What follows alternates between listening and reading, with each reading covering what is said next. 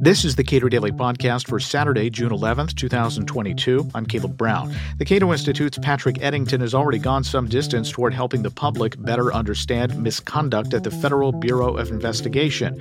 Gallingly, what he's revealed is that almost none of the misconduct appears to have garnered any accountability. We spoke this week about why Congress is now getting involved and what accountability ought to prevail. Cato's Peter Van Doren likes to tell, uh, I, I think it relates to a, a broad range of government policy areas, which is you're not supposed to prop open fire doors, right? You're not supposed to do that. But you know, sometimes it just gets hot and you've got a really good reason for doing it. So you prop open the fire door. And then it becomes, well, you know, it's not a standard practice. Look, I know we're not supposed to prop open fire doors. It becomes like a standard practice.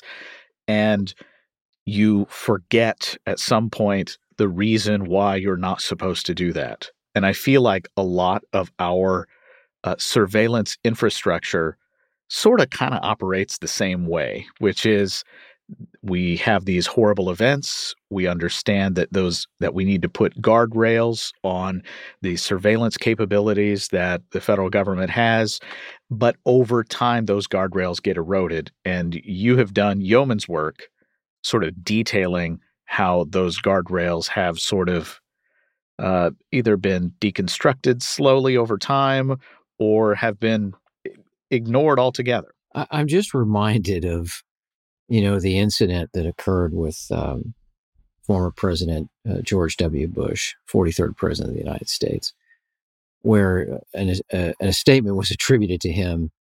Uh, this was in the education context, but I think it's still very appropriate here is our children learning? And, I think in the case of the FBI, uh, which is what we're talking about today, uh, the answer appears to be no. Um, we have, of course, had in place now for uh, many months litigation uh, on a Freedom of Information Act request or a FOIA request that we filed with the FBI, trying to basically get our hands on uh, their own internal audits about how well they actually engage in keeping the fire doors closed, so to speak.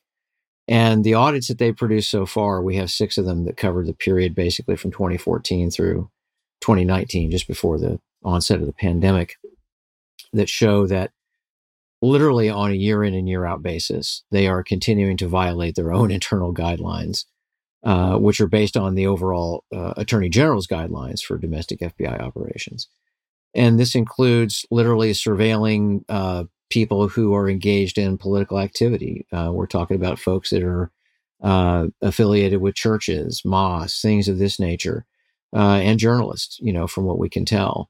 This is aggregate data. Um, so in many cases, you know, we simply don't have the specific details. We have been able to get some specific details through other kinds of FOIA requests. And we've talked about that on some of our previous programs. But uh, this is a circumstance whereby the FBI claims that they go out, they they train people again, um, and it, it isn't working. It it clearly is not sticking, and you have to kind of, I think, conclude at a certain point that the organizational culture has kind of become wink and nod uh, in a lot of respects. That even when these kinds of internal abuses are uncovered, so far as we can tell, nobody's lost their job over this. Mean, at least on the basis of the audits that we have seen, nobody was nobody was disciplined, nobody was fired.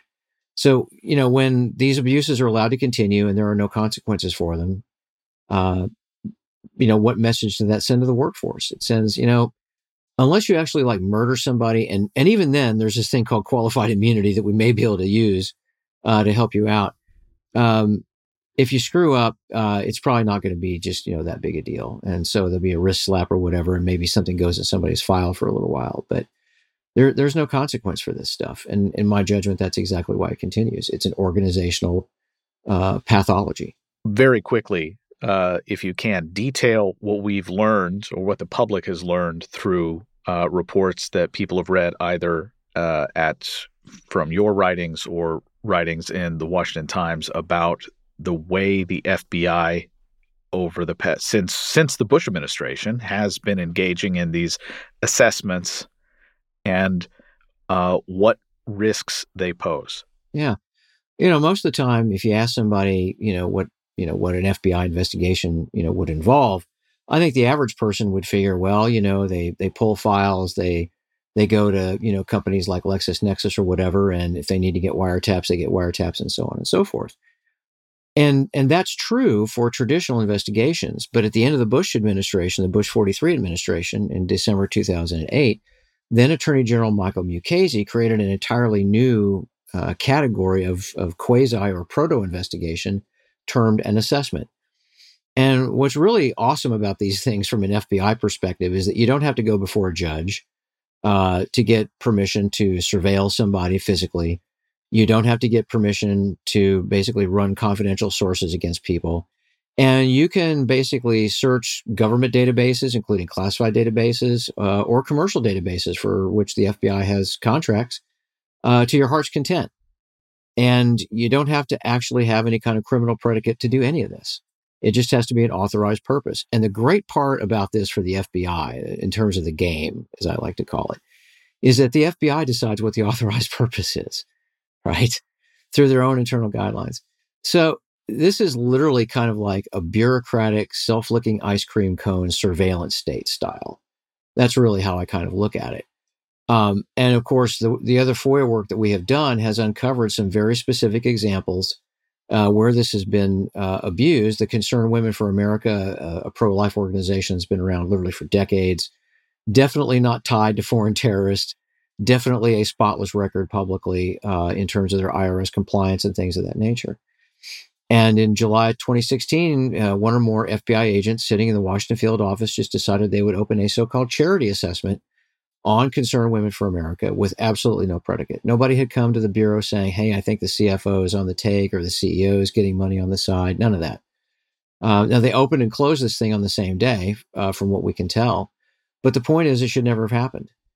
Uh, and as our uh, distinguished senior fellow, David Boaz, pointed out when, when we talked about this uh, in another forum, uh, he made the observation or asked me the question. And so concerned women of America wouldn't have even known about this if Cato wasn't doing it. And I said, that's absolutely correct. And, and the larger point there, of course, is that this kind of activity, this database searching, potentially isn't even running confidential human sources, all the rest of that, it can take place without a group or an individual being targeted, even knowing it, having any any concept essentially that their fundamental rights have been violated. And this occurred in 2016. That is correct. And so if you're a Republican, perhaps you were annoyed at how the IRS was uh, slow walking so called patriot groups in uh, 2009, 2010 that were trying to influence politics, not, not giving them their tax status, or you're concerned about the FISA court targeting people uh, from your preferred political candidate's perspective, you could see concerned women for America uh, being having an investigation opened into them as yet another partisan ploy uh, to uh, stymie your efforts at doing political communication or to uh, unfairly tar uh, an organization that agrees with and supports the things that that you believe in and and yet the shoe can can just as easily be on the other foot Oh, it, it absolutely can, you know. but both the Clinton campaigns uh, and the Trump campaigns uh, from the 2016 cycle learned that the FBI is not their friend. Uh, it simply didn't matter. In the case of, of the Trump campaign, of course, we had Kevin Clinesmith an FBI attorney, uh, actually alter a document and basically provide a false document to the uh, FISA court in order to get authorization for uh, for wiretaps and, and surveillance. You know, so this and and if and if that happens at that level, an investigation that basically implicates a sitting president, and and they are falsifying stuff in an investigation like that when they should be absolutely cleaner than clean. Just imagine, essentially, how many kinds of abuses have almost certainly taken place. I mean, we get a little bit of a glimpse of this, a fairly substantial glimpse of this through the audits, of course.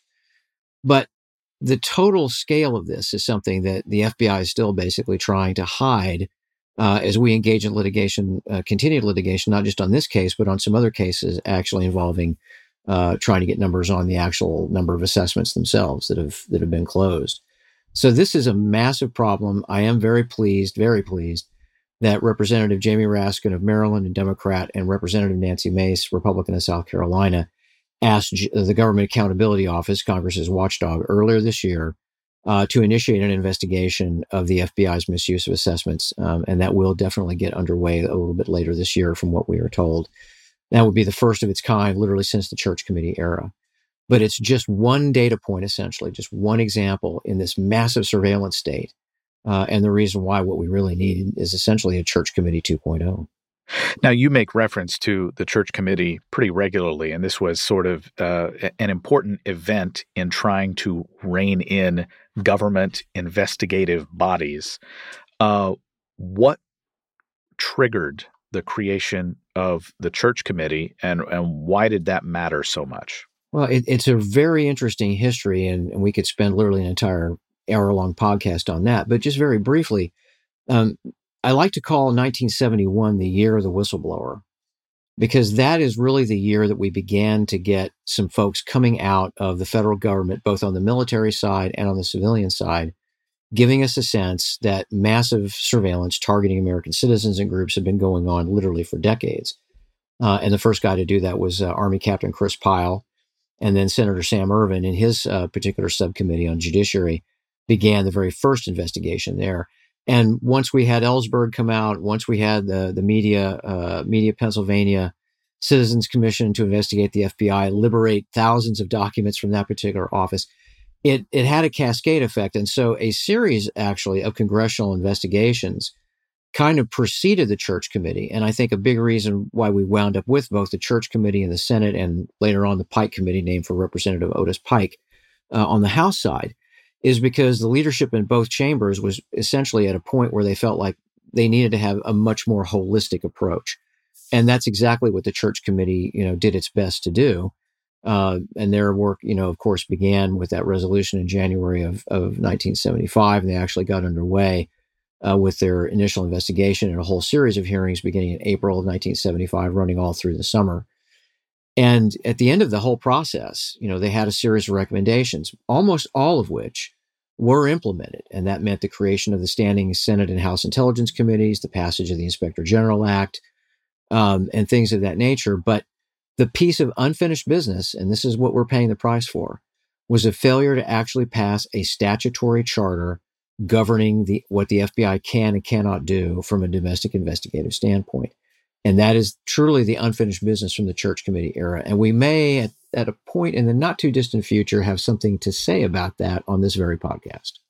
Yeah. So uh, we are used to uh, in like a regulatory context, I speak with uh, Will Yeatman on a regular basis mm-hmm. about administrative agencies taking it upon themselves to uh, invent or come up with sort of a novel interpretation of uh, what their authorities might be, promulgating regulation that often has no statutory support whatsoever. And here we have uh, F- the FBI, which engages in all manner of investigations and often does very good work at yes. uh, at stopping criminals, uh, sometimes before they act. But this is an agency whose mandate is, correct me if I'm wrong, uh, in many cases, whatever the agency thinks it is certainly whatever the attorney general decides they ought to be doing and then you know once uh, you know that that happens then it's up to the director of the FBI essentially and his immediate assistant directors to figure out how they're going to go from there. And i think that gets to the whole issue of the lack of what i call adult supervision right? But without actually having a bona fide legal charter if you will and this has been a, a big complaint of a lot of folks in the privacy and civil liberties community for uh, for over 40 years these kinds of things happen. And the thing is, you know, uh, when Edward Levi was the attorney general under Ford, that is the first year in which a set of attorney general guidelines, basically dealing with what was then called domestic security investigations, were promulgated. And the Ford administration did that precisely, I think, in order to head off any kind of legislative effort to rein in the FBI and we're absolutely paying the price for that today. But yeah, I I love the work that Will does, and there's definitely a direct overlap here in terms of the overall uh, uh, organizational and legal phenomenon that we're kind of seeing play out. it's very, very serious. And unless and until we get some kind of charter on the FBI and actual regularized, and I do mean like annual audits of their activities, I fear that we are going to continue to just have abuse after abuse after abuse. Patrick Eddington is a senior fellow at the Cato Institute. Subscribe to and give a rating to the Cato Daily Podcast on your podcast platform of choice, and follow us on Twitter at Cato Podcast.